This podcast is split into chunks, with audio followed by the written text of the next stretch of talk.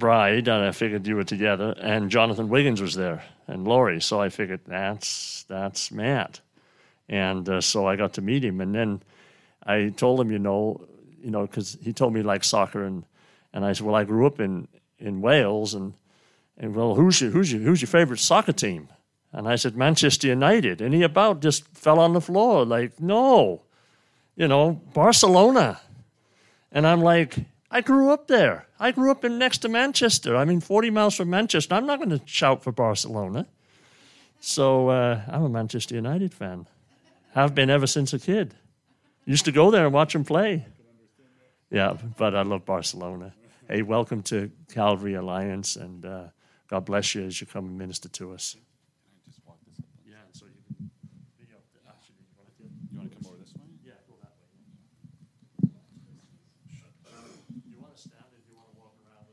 I'd be great right here. Yeah, it'll be great. Let me get myself situated right here. Um, no, it's it's a pleasure to be here with you guys this morning. Um, my name is Matt Griffin, or Matthew Griffin is my real name. Sometimes I say Matt to people, and they think I say Mac, and so it's not Mac, it's Matt. It's short for Matthew. Um, and uh, that's what I usually go by. The only people that still call me Matthew are my mom and my grandmother, especially when I'm in trouble. So if you call me Matthew, I'll think I'm in trouble, but that's fine. If I'm in trouble, you can call me Matthew, I guess. Um, yeah, we are here with you this morning, my family and I. Um, some of you saw our three little girls running around. Here's my wife Jeanette and, the, and our girls. They're back in the nursery. Um, our middle one, especially, she's kind of a wild child, so it's kind of nice to have her out and maybe daddy can concentrate a little bit better on the message that God's given uh, uh, me for this morning for you guys. Can you guys all, well, they can hear me? Oh, no. Oh, no. She just heard me say that. Yeah, I did realize that last night and then I forgot about that. Um, but yeah, um, I want to go through just a few uh, questions that most people always ask us when we uh, meet. Um, we're going to try that now. Yep. Okay.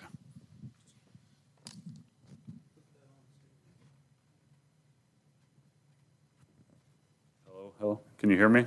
You can turn me up? Awesome. Thank you. As I mute myself.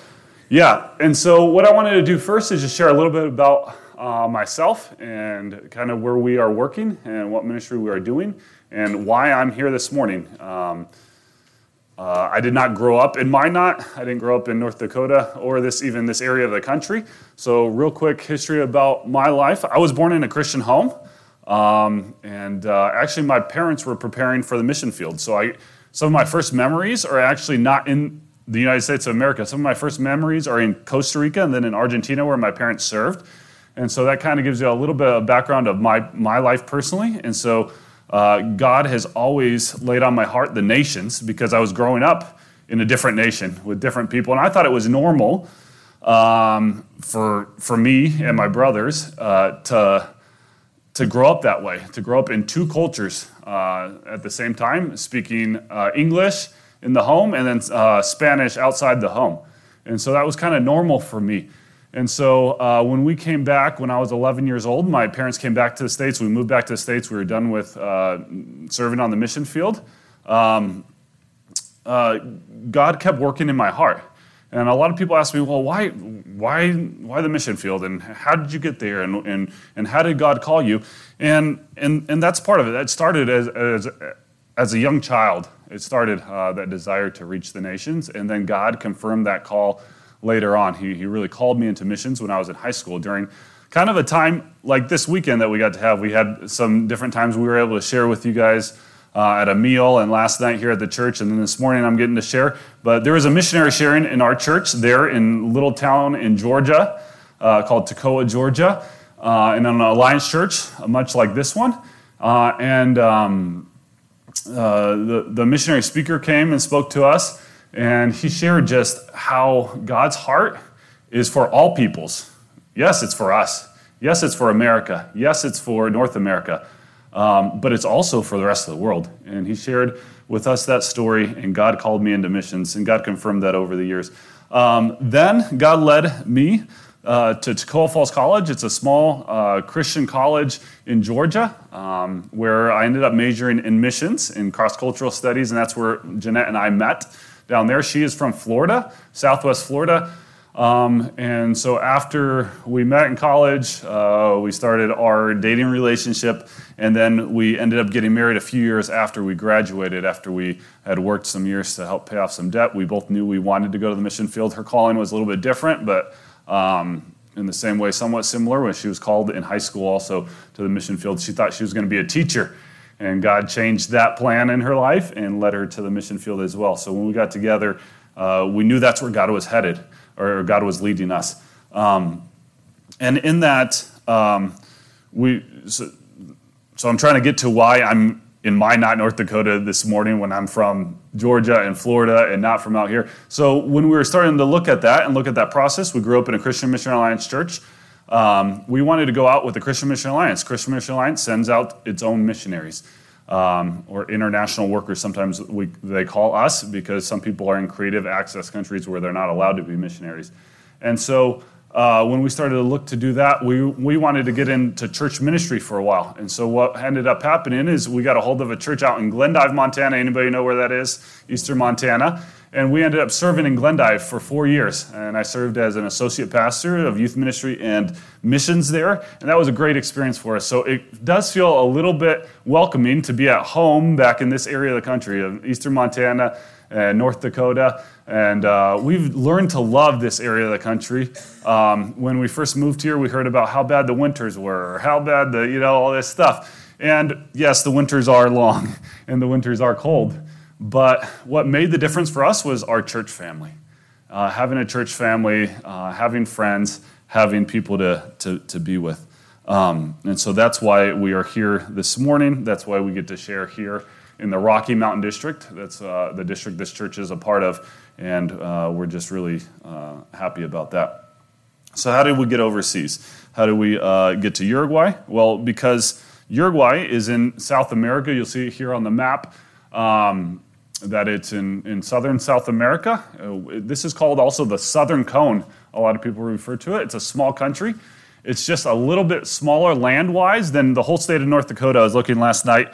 North Dakota is like 70 million or 70,000 uh, square miles, and Uruguay is about 68,000 square miles land wise. And so uh, a little bit smaller uh, than the, the, size of North Dakota, but a little bit bigger on people. There's uh, 3.5, 3.7 million people that live in the country of Uruguay. And we serve in the capital city of Montevideo. Uh, and if you see up there on the map, you'll see Buenos Aires uh, right there. In Ar- it says Argentina, and then right above that it says Buenos Aires. That's where my parents served. And I, I grew up uh, part of my life there. And so that's one of the reasons the Lord led us back to that part of the, the world. They speak the same language, Spanish. Um, and also, they have a very similar culture in Montevideo, the capital city of, of Uruguay. Um, also, I just want to share a few pictures of you with Uruguay. A lot of people ask, what does it look like there? What do you guys do? Where do you live? We live in the big city. Uh, this is uh, a couple pictures of the city, uh, real close to where we live. Um, we lived, we're not living there right now. Um, and uh, uh, it's a very European country. Uh, almost all, immigra- uh, all the descendants of the people that live there are, descendant of people uh, immigrated from Europe. Uh, and so uh, a lot of people will arrive in our, in our city, in Montevideo, and, and be like, wow, I, I feel like I'm in Europe or something like that. They speak Spanish. most people look similar to you and I in a lot of ways. Um, and uh, it's, it's just a real interesting place. It's one, probably one of the only areas of South America that doesn't, that doesn't have a lot more of the indigenous population um, there. And so a lot of times Uruguayans feel like they should be living in Europe and not in South America. So that's an interesting uh, thing about Uruguay. Uh, here's another picture of, of Montevideo. If you look across the whole bay, that's really the city over there, and this is just a neighborhood on this side of the big port or the bay there and so it's known as a port city.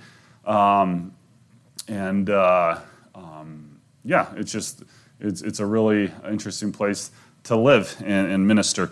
A few other things or challenges in Uruguay is that it's known as a secular country. Uh, it's very secular. Uh, church and state made a complete separation in the early 1900s, and um, pretty much uh, a, a, president came into power who was an atheist. He did not believe in, in God or, or, anything of that, and he tried to scratch God out of the country. You know, he, he, he, he took anything religious out of any school. Uh, he took anything religious out of any of the public hospitals or any, anything like that. And so that really put the country on a, a course uh, to become probably the least, uh, or not probably, it is, the least uh, evangelized country in all of Latin America. And so uh, even there's fewer Catholics in our country than in many other countries in Latin America. Uh, so that gives you kind of an idea. Um, after almost 100 years of this going on in our country of Uruguay, it gives you an idea of what the people are like. So in our neighborhood, I shared this stat, I think last night or maybe the night before, but in our neighborhood where we live in Montevideo, it's, it's 0.12% evangelical Christian. And so it's, uh, it's very, very few Christians, uh, very, very few people that believe uh, in, in God and in Jesus in our neighborhood. And so that's why we're living there. That's why we're there. We're there to reach the lost in, in Montevideo. Another idea of, of our work there is it's very, uh, the people are very uh, low uh, rate of responding to the gospel. Uh, one of the stats we've heard from other missionaries working in the country is that it takes about 40 hours uh, of relationship t- time spent with people even before you get into a spiritual conversation, even to, to where you can get to talk about God. You almost have to earn your right to talk about God. I've tried to start conversations with people at times, and they're like, whoa, whoa, whoa I don't talk about that. We don't like to talk about that. We don't talk about spiritual things. And so that can, kind of gives you an, an idea of our country. And, and because of that, ministry can sometimes be slower than desired, and um, it can be discouraging for us. And so that uh, gives you an idea uh, of, of where we are. Um, I also want to talk just a little bit about what types of ministries we are doing. This is one of my favorite verses in the New Testament. It says this is what it, uh, Jesus is, is doing the Sermon on the Mount and speaking to all the people that are there, especially the disciples. And that's what he says You are the light of the world. A town built on a hill cannot be hidden. Neither do people light a lamp and put it under a bowl. Instead, they put it on a stand, and it gives light to everyone in the house. In the same way, let your light shine before others, that they may see your good deeds and glorify your Father in heaven. And so, um, we think this verse uh, sums up some of, of, of what we try to do as, as ministry in Uruguay. We want uh, to do ministry both in word, in preaching the gospel, and, and, speaking those things, and we do that, but we also want to do it in, in deed, in good deeds uh, to the people around us. Uh, we work with what we call the, the professional class uh, of people there. Um, and the reason we're working with them is because they probably have the greatest need of the gospel in the whole country. Uh, and there's other people working with other people in our city. Um, and so on the outside, a lot of these people don't look like they're in need. You know, they most of them have jobs and, and decent jobs because they're they're they're well educated and they work in, in, in pretty good professions. Uh, they have uh, physical uh, all their physical needs taken care of, you know? And so a lot of times they don't think they're in need of anything. And so that's something we are able to come in and, and, and allow to see. Uh, a lot of these people come from either broken homes um, or, or and also are already divorced. Uh, divorce rate is very, very high in Uruguay. And now the divorce rate is going down a little bit because a lot of people aren't getting married. They're just living together, even as a family, and, and never marrying.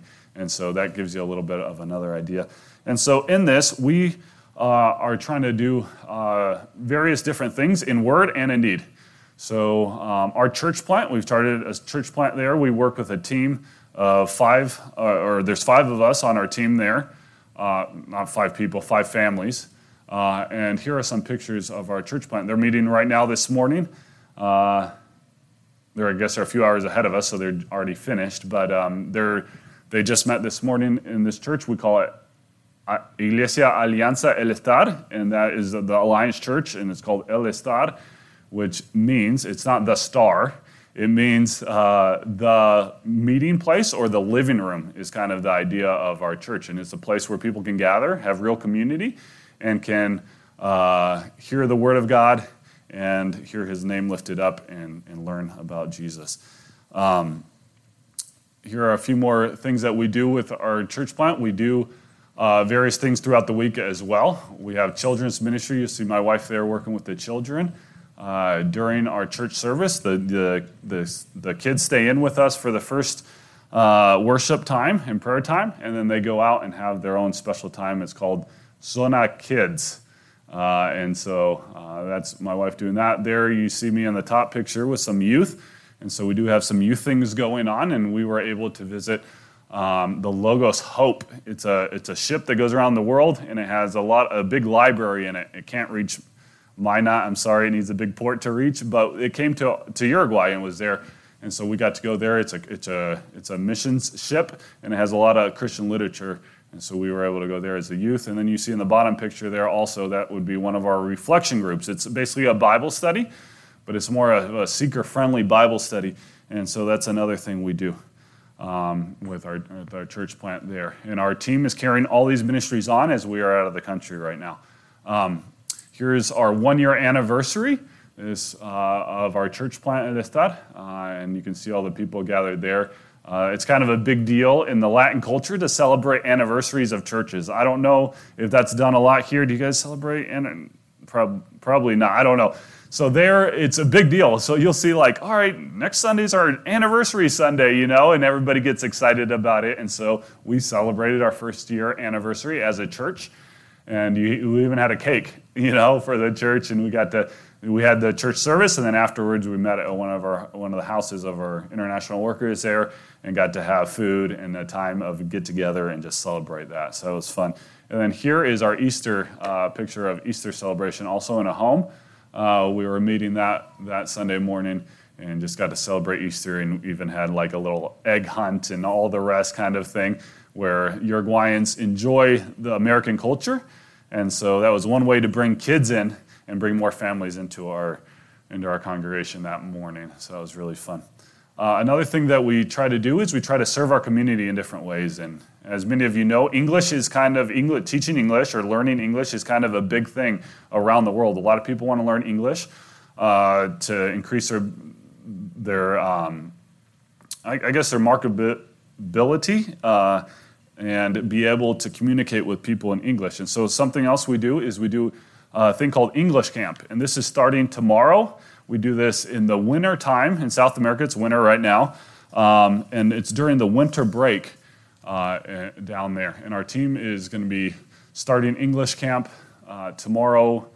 Uh, and they have a team that came down from well, they're North Carolina that are there with them right now, getting all ready for English Camp. And this is a ministry we do for elementary school kids, kindergarten through sixth grade um, that te- uh, teaches English through games, uh, music, sports, uh, fun things, and allows them to do a lot of one on one conversation or one on two conversations with native speakers, which isn't something that they're able to do in their schools. And so it's really kind of a cool thing where we get to uh, serve the community, build relationships, and we've even seen some of the people that we met through this program come into our church plant and, and become member or uh, regular attendees in our church plant. Uh, here's another thing we've been able to do. This is a English class for uh, young guys that are in a soccer club. And their uh, coach, we met through English camp, whose daughter came to English camp, and he said, I want to I wanna reach uh, these young guys who are probably underprivileged, a lot of them, and don't have the ability to pay to go to a private school or to learn English in another way. And I want to serve them by giving them opportunity to learn English through some classes. And so we've been able to start some classes with this with this club, the soccer club, and they come an hour and a half early to do English uh, class before their normal practice time, uh, two times a week. And, and, we, we meet wherever they practice, and they've given us a, a room to meet in and, and, do that. So that has been a fun way uh, to do that. There's also we also do some other English things like one-on-one tutoring uh, that we usually don't charge for, and uh, we, um, but it's just a great way to share our faith with people there in, in Uruguay. Another thing we've been able to birth out of uh, English camp, and I said that was for elementary school kids, is the adventure camp. I love God's creation, and I love getting out in God's creation, getting to experience God's creation, and uh, allowing um, us to worship God through that. Not worship creation, but worship God because we can see wonders of Him through His creation. And so, something we've started is Adventure Camp. It's for the kids that have kind of graduated our, from our English camp. That's been going on for about six years now. So now we are having kids that are have gone through English camp and are, are graduating from that, and now we have something else for them for middle school and high school age kids. And so we've been able to start this. This is something where we use the outdoors uh, and um, outdoor activities uh, to build leadership skills through English uh, to serve our community. And we have dreams to see this grow. We have dreams to see this grow into something that would be more like a youth camp, a church youth camp for kids, where we can really disciple people through uh, outdoor activities. And so we're, we're pretty excited about that. Um, also, we always get asked, what are some ways we can pray for you? And so I want to share those with you before we get into Scripture this morning. Don't worry, we're going to get into Scripture. If you have your Bibles, you're going to get to use those in just a minute. But these are some prayer requests, some ways you guys can be praying for us and our team. First thing is, we do not have a church building. You saw some of the pictures of our church uh, gathering that we're in houses, you know? And so we do rent a, a, a place on Sunday mornings to, to meet for a church, but we want to have our own church building uh, of some sort, either rent or buy uh, that we can use as a ministry center throughout the week. We can do English classes, we can do um, uh, Bible studies during the week, and we can also use it as a place to meet Sunday mornings for our, our, our service times there. Um, so you can be praying for that. Uh, properties in Uruguay, especially in the city, are quite expensive. And so we're asking the Lord to provide the perfect place for us. We'd like to have a place that we can meet with at least 50 to 60 people in one big meeting room. That's it's a hard thing to find there. Um, secondly, our team. Please pray for our team. I, I, mentioned that we are a team of five families there. Um, we have one uh, more mature couple in their er, early 60s, late 50s, and then the rest of us are all young families. And so all the, all the rest of us are in our 30s with young kids. And so we just pray, uh, I would ask for you to pray for us and our team uh, we do have English camp that starts tomorrow, I was just saying, and then adventure camp the week after that for a few days. Uh, and so please pray for those two ministries. Um, we also want you to pray for unity and spiritual encouragement for our team there. It can get discouraging on the mission field sometimes when you feel like you're alone or things aren't working out as you had planned or things are moving slower than you had hoped for. And then finally, if you'd also pray for our family for Jeanette, my wife, and our three daughters, and myself. Just like we've been back in the States for six weeks now. This is the second church we've been able to share in, and it's great to be here with you guys. But um, it, it is an adjustment moving from one country to another, and, and, and you, you go through culture shock both ways. Uh, they call it reverse culture shock when you come back to the States. We, I get back to the States. We're going to be living in Florida this year. Uh, we go to Walmart the second day we're here. I'm walking through the aisles there and I'm just like overloaded with how many options there are and how much this and that and the other. And you like walk through there and you're like, whoa. You know, in, in, in Uruguay, um, one example would be you can, you can get uh, quite a few different sodas, um, or pops as you might call them here. Um, you can get Coke, you can get Diet Coke, uh, Sprite, Fanta, and, and one other, you know. But here you walk through and you got so many different options, you know. And it just like, it's kind of just like overloads you a little bit. Um, and so we'll, we will be living in Florida this year, close to Jeanette's family, my wife's family down there. And so we're uh, excited for that. God has provided for us a home that we can rent for the year. Uh, but we ask uh, you to pray for, for school for our oldest daughter. She'll be attending school there in kindergarten. And also for myself, I'll be on tour, and so you can be praying for me while I'm touring out here in this part of the country. I'll be gone uh, multiple times throughout the year, where I'll be gone at seven weeks and five weeks at two different times, and also touring some in Florida. So I'll be gone uh, almost uh, over 100 days this year away from my family. So I just ask for you to pray, pray for my family as I'm away, and pray for me as, as, as I'm out getting to share what God is doing. I'm excited about it, but it is a lot of time away.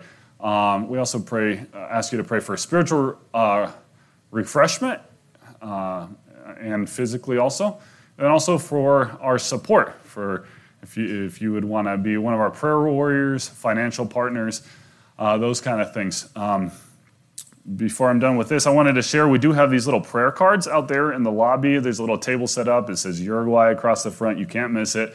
But if you'd like to pick up one of these little prayer cards, it kind of gives you a way to get a hold of us and also to, to stay connected. And so, what we would ask you to do is there is it says to join our newsletter, contact us at our email address. So, if you just send us a quick email, hey, I'm so and so. I'd love to be on your on your um, on your newsletter, your, our, our prayer newsletter. Uh, we'd love to stay connected that way, and that would be a great way to stay connected with us. Um, so now I, I do want to pause. I want to pray, and then I want to get into John 10 and uh, talking about the Good Shepherd. And, and so I really feel like God has placed this passage on my heart this morning to share with you. And I really hope that uh, my hope and my prayer is that it'll be a blessing to you where you are in your life, and you'll be able to see how God wants to use this in your life. So let's let's pause and let's pray together right now. Dear Lord, I thank you for this morning. I thank you for this opportunity to be here in Minot, North Dakota, and share your word with your people. I thank you for their faithfulness. I thank you for this church and how it's been faithful to the gospel uh, here in Minot and throughout the world as it supports uh, people like myself and my wife Jeanette and our family and many others through giving, uh, through prayer, and through encouragement. And so I pray right now as we get to dive into your word that you'll open our minds, our eyes, and our hearts and our ears to what you have to say to each and one of us this morning. And uh, that it will just be a blessing to our lives and to those around us. In Jesus' name I pray. Amen. So we're going to be here in, in John chapter 10. It's probably a chapter of scripture. If you've been around the church very long, you've probably heard other people preach on this, uh, many that probably do even a better job than myself. But I want to look at it in maybe a, a little bit of a different way this morning. Um, and so let's open up to John chapter 10, verse 1. This is what it says. This is the NIV. It says, Very truly, I tell you, Pharisees, anyone who does not enter the sheep pen by the gate, but climbs in another way, is a thief and a robber. The one who enters by the gate is the shepherd of the sheep. The gatekeeper opens the gate for him, and the sheep listen to his voice. He calls his own sheep by name and leads them out. When he has brought out all his own, he goes on ahead of them, and his sheep follow him because they know his voice. They will never follow a stranger. In fact, they will run away from him because they do not recognize a stranger's voice. Jesus used this figure of speech, but the Pharisees did not understand what he was telling them. And so, um, my first question this morning for all of us is whose voice are you listening to? Whose voice are you following? Are we following God's voice or are we following somebody else's voice?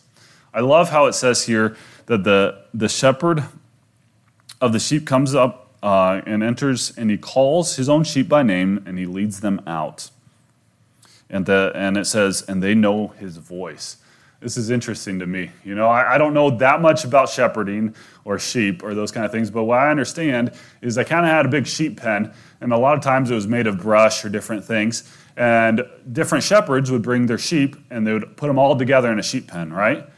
And uh, they would all be in there, and then when the when the shepherd of of each sheep, and, and this is a culture we're talking about. This is Jesus' time. You know, it's a little different than nowadays. We have sheep and we have barbed wire and all the rest, and there's not as many dangers out there. And we kill coyotes and wolves and stuff so they don't get our animals. Right? It's often. Um, but in that time, they would bring all their sheep in at night and put them in a sheep pen, and then one person could kind of watch it, the gatekeeper, right? And then the shepherds would come in, and they would come in and they would call their sheep, right? And their sheep, only their sheep would come out and they would follow them, right? And so I, I have this image of Jesus coming in and calling his own sheep out of the world, right? Calling his own sheep, those who are following uh, Jesus. And so, my question for us this morning whose voice are we listening to? Whose voice are we hearing? How, how do we know it's God's voice? How do we know we're listening to the right voice? And what I, what I did as a youth pastor and how I taught our youth always was well, if it lines up with Scripture, it must be God's voice, right? Uh, and sometimes, well, there's two options, right? And they're both line up with God's voice. Well, then maybe we need to search a little deeper. Maybe we can go to our pastor. Maybe we can go to other people that have been a spiritual encouragement to us in our lives. We can ask them where they see where God is leading in that. Uh, another thing I was thinking about um, we have young children, and sometimes our children are playing with other children, and one child starts to cry. And usually, as a parent, you can tell which, which cry is from your kid. You know, you can hear the voice of either your kid saying something to you or a cry from your kid, They're crying, they fell down, they hurt themselves, they got in a fight with somebody, whatever it might be. And you could tell the voice of your child, right? So this is the same idea that I think of this. Or even last night, Jeanette was here sharing, and I was back there in the nursery with our, our daughters. And our, our littlest daughter, her name is Hannah. Uh, she's not even one and a half yet, but there's a little speaker back there, right? And she could hear her mom's voice, and she'd like run out of the room and look around, try to find her, and then she'd run back in and hear her voice again on the speaker, then run back out. So it's like she knew her mom's voice, you know? And in the same way, I think we need to know God's voice and we need to be willing to step out and in obedience and follow Him.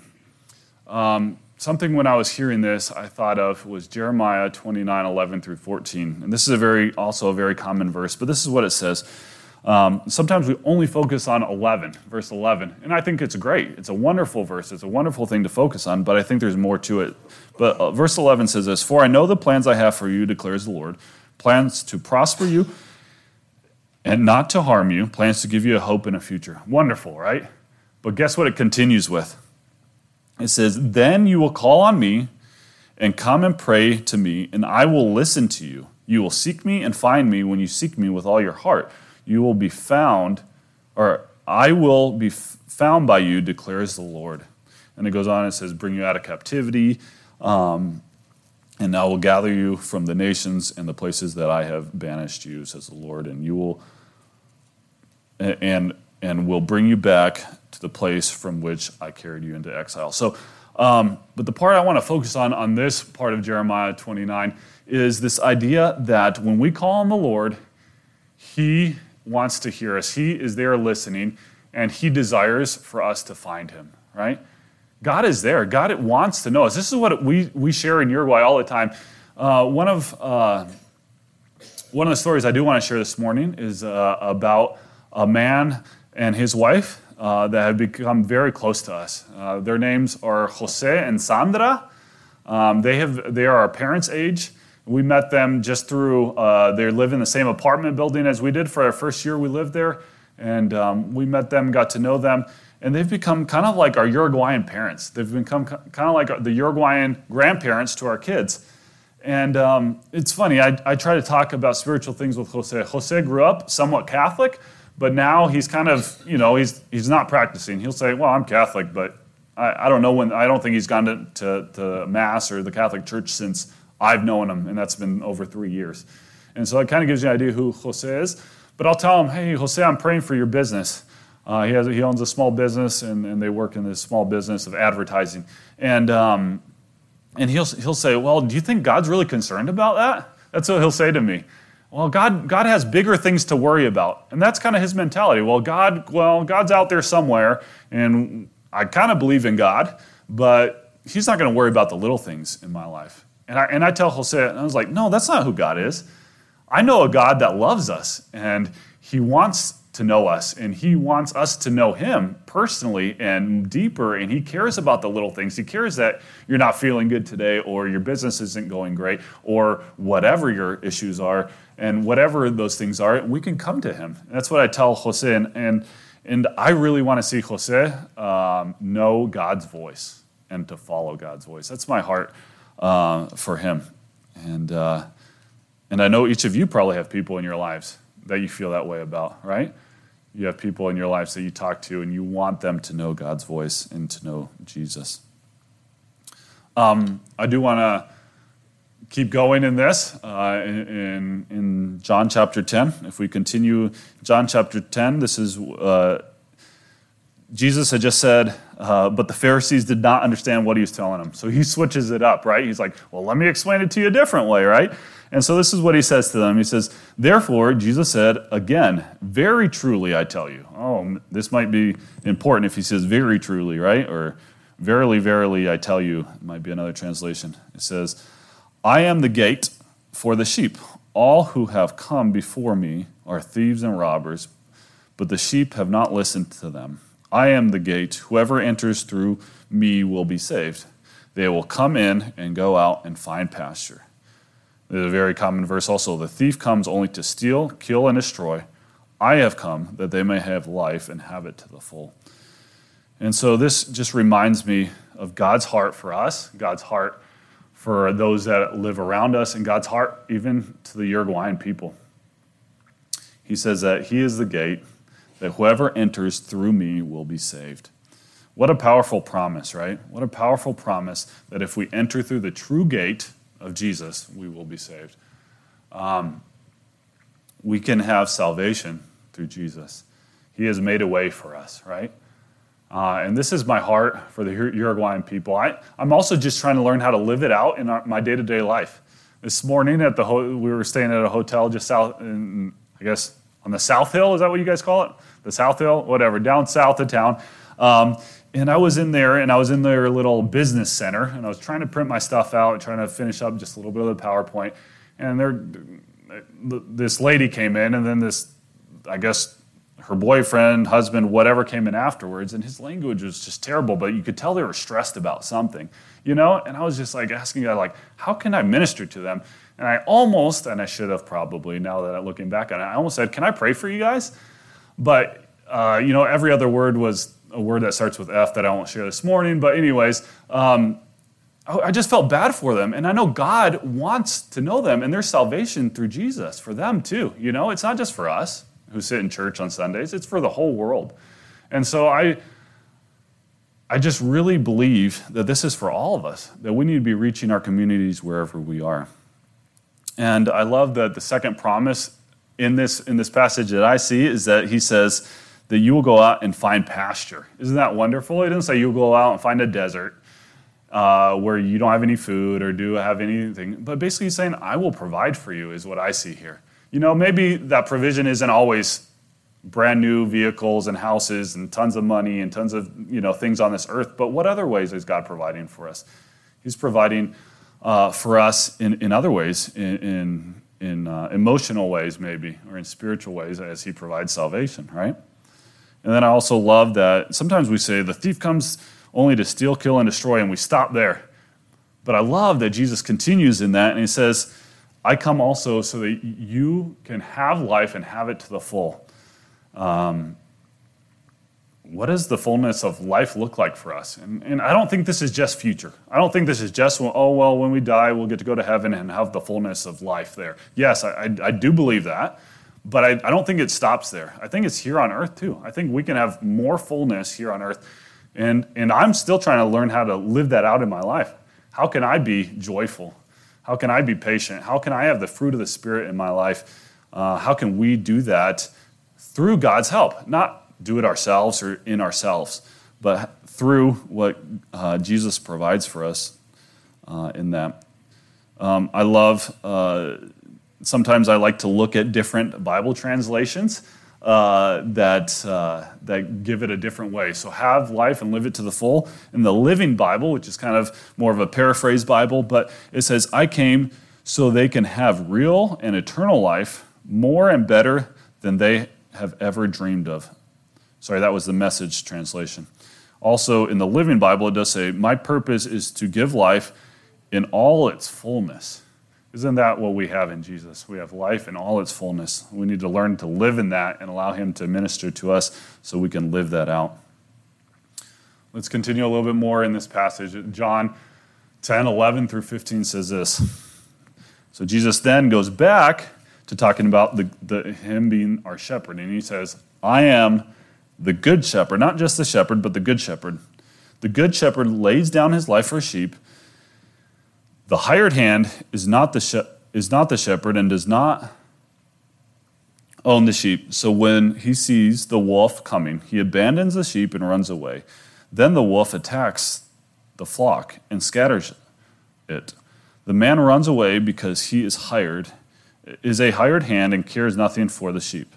I am the good shepherd.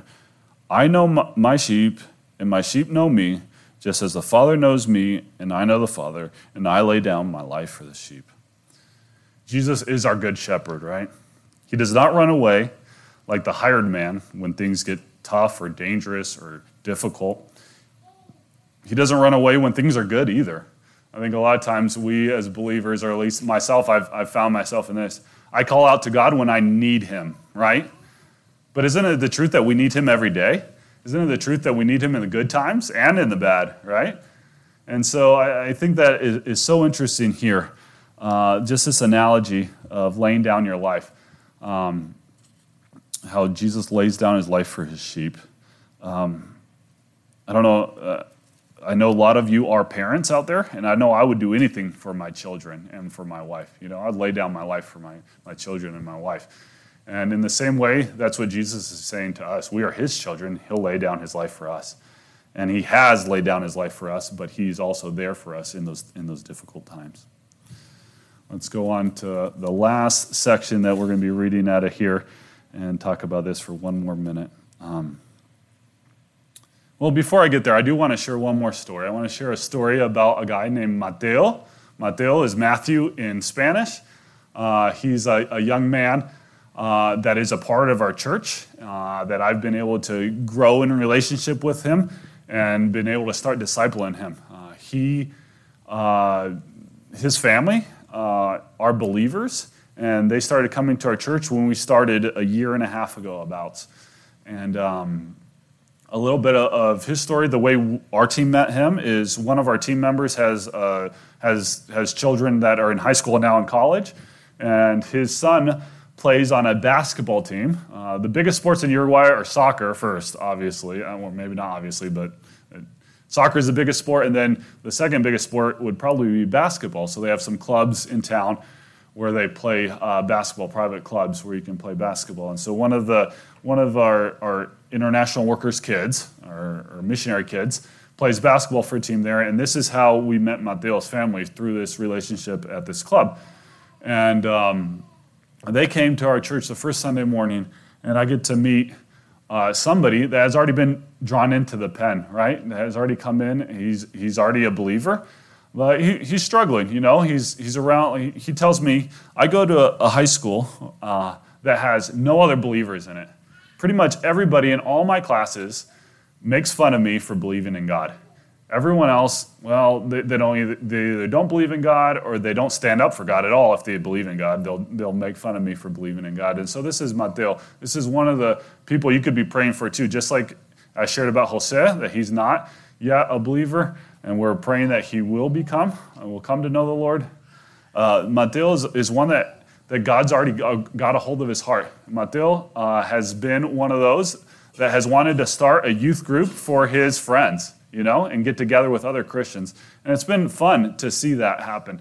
Uh, sometimes it's difficult, as many of you know, young people can be busy at times. He plays basketball, he, he uh, is involved in that club very much. He's, he has school, all these different things. Sometimes it's hard to get together, but it's been really cool to see how he's even grown and learned more about his faith uh, through times we've gotten to spend together. And so he's one of those that we've been able to re- reach out to, and his family as well. Mateo and his family, and his parents' names are Diego and Ceci, if you want to pray for them as well, as they try to live out their faith in a culture that really wants to put them down. Really desires, they're not, I mean, a, a lot of the culture desires that God would just go away kind of idea. All right, so I want to continue here. Sorry, I wanted to tell that story real quick. So, John chapter 10, verse 16 says this I have other sheep that are not of this sheep pen. I must bring them also. They too will listen to my voice, and there shall be one flock and one shepherd. The reason my Father loves me is that I lay down my life only to take it up again.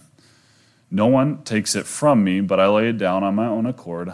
I have authority to lay it down and authority to take it up again. This command I received from my Father.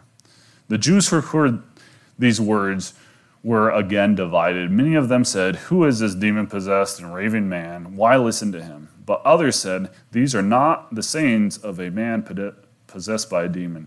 Can a demon open the eyes of the blind? And so as I read this passage, I see a few big things. I, I highlighted verse 16 there, you see. Um, and this is kind of one of our themes uh, for Alliance missions this year is this idea of reach reaching beyond or going beyond. Um, and, and, and, I love this verse. Uh, I, hadn't, I, hadn't, looked at it uh, differently or this way until, until I started studying for, for sharing uh, with you this morning. Uh, but it says, I have other sheep that are not of this pen. So, this idea that, that God has other people out there that are supposed to be in the sheep pen, right? They're supposed to be believers, but they're not there yet, right?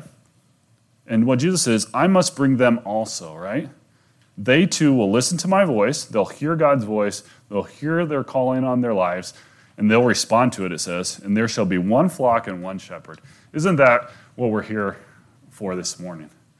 We're to worship God, we're to be of his flock, we're to be followers of his voice, and, and to have one shepherd in Jesus, right? And so that's my heart for my neighbors in Uruguay.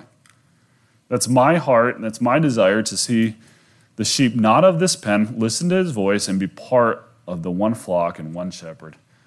And that's what God has called us to do in the Great Commission, is to go. Uh, I, I, love uh, Acts 1 8, where it says, uh, And you will receive power when the Holy Spirit comes on you, and you will be my witnesses in Jerusalem, Judea, Samaria, and to the ends of the earth. And so I think God is calling us to do that everywhere. He's not calling me just to go to Uruguay and you guys to send me and say, oh, Matt, Matt go do it in Uruguay. No, he's calling all of us to wherever we live, right? And um, I think that's so important for all, all, all, of us to remember is that God has called each of us to where, wherever we are in life, wherever we're, we are, not, maybe not to stay there forever or whatever, but He is calling us to be there right now, and He's calling us to be His light and His, His, His word and His voice wherever we're living.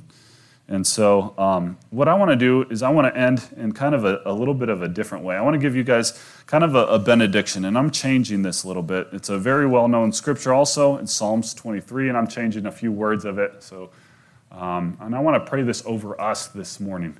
So, if you want to close your eyes with me and just focus on what this says, and remember how the Lord is your shepherd, how Jesus is our shepherd. We can listen to his voice, or we can listen to other people's voices or our own voice, but if we listen to His, we know where He's going to take us. He's going to take us uh, to, where, to where He wants us and to places that are wonderful. So let me pray this over us this morning. This is what it says The Lord is your shepherd. You shall not, you lack nothing. He makes you lie down in green pastures. He leads you beside quiet waters. He refreshes your soul. He guides you along right paths for his namesake. Even though you walk through the darkest valley, you will fear no evil. For you are with us. Your rod and your staff that comfort us. You prepare a table before us in the presence of our enemies. You anoint our head with oil your cup overflows. Surely, God's goodness and love will follow us all the days of our life, and we will dwell in the house of the Lord forever. Dear Lord, I just thank you this morning for your word. I thank you for encouraging me through your word uh, as I have studied it this week. I thank you for encouraging us in this room this morning, in this church body, as we get to hear again that you are our good shepherd. You are the gate. You do give salvation to us and the world. That you love us, that you can be found, that as we seek you and, and, and, we, and we look for you with all of our hearts, that you are found and, and that we can know you. We praise you for that. We, we thank you for creating us and allowing us to be in relationship with you, allowing us to find our hope in you. Um, I thank you uh, this morning for this time we've been able to study your word together. And I just pray that as pro- you promise that your word will go out and will not return empty, that that will be true in our hearts today. That as we go out from here uh, into the potluck and then out into our own communities and where you've placed this in our lives, that we'll remember um, that we are there uh, to, to lead people to you, to be an example for you, to be your light uh, for you in this in this world that so desperately needs you. So we thank you, Lord, for this time together. And I pray all these things in Jesus' name. Amen.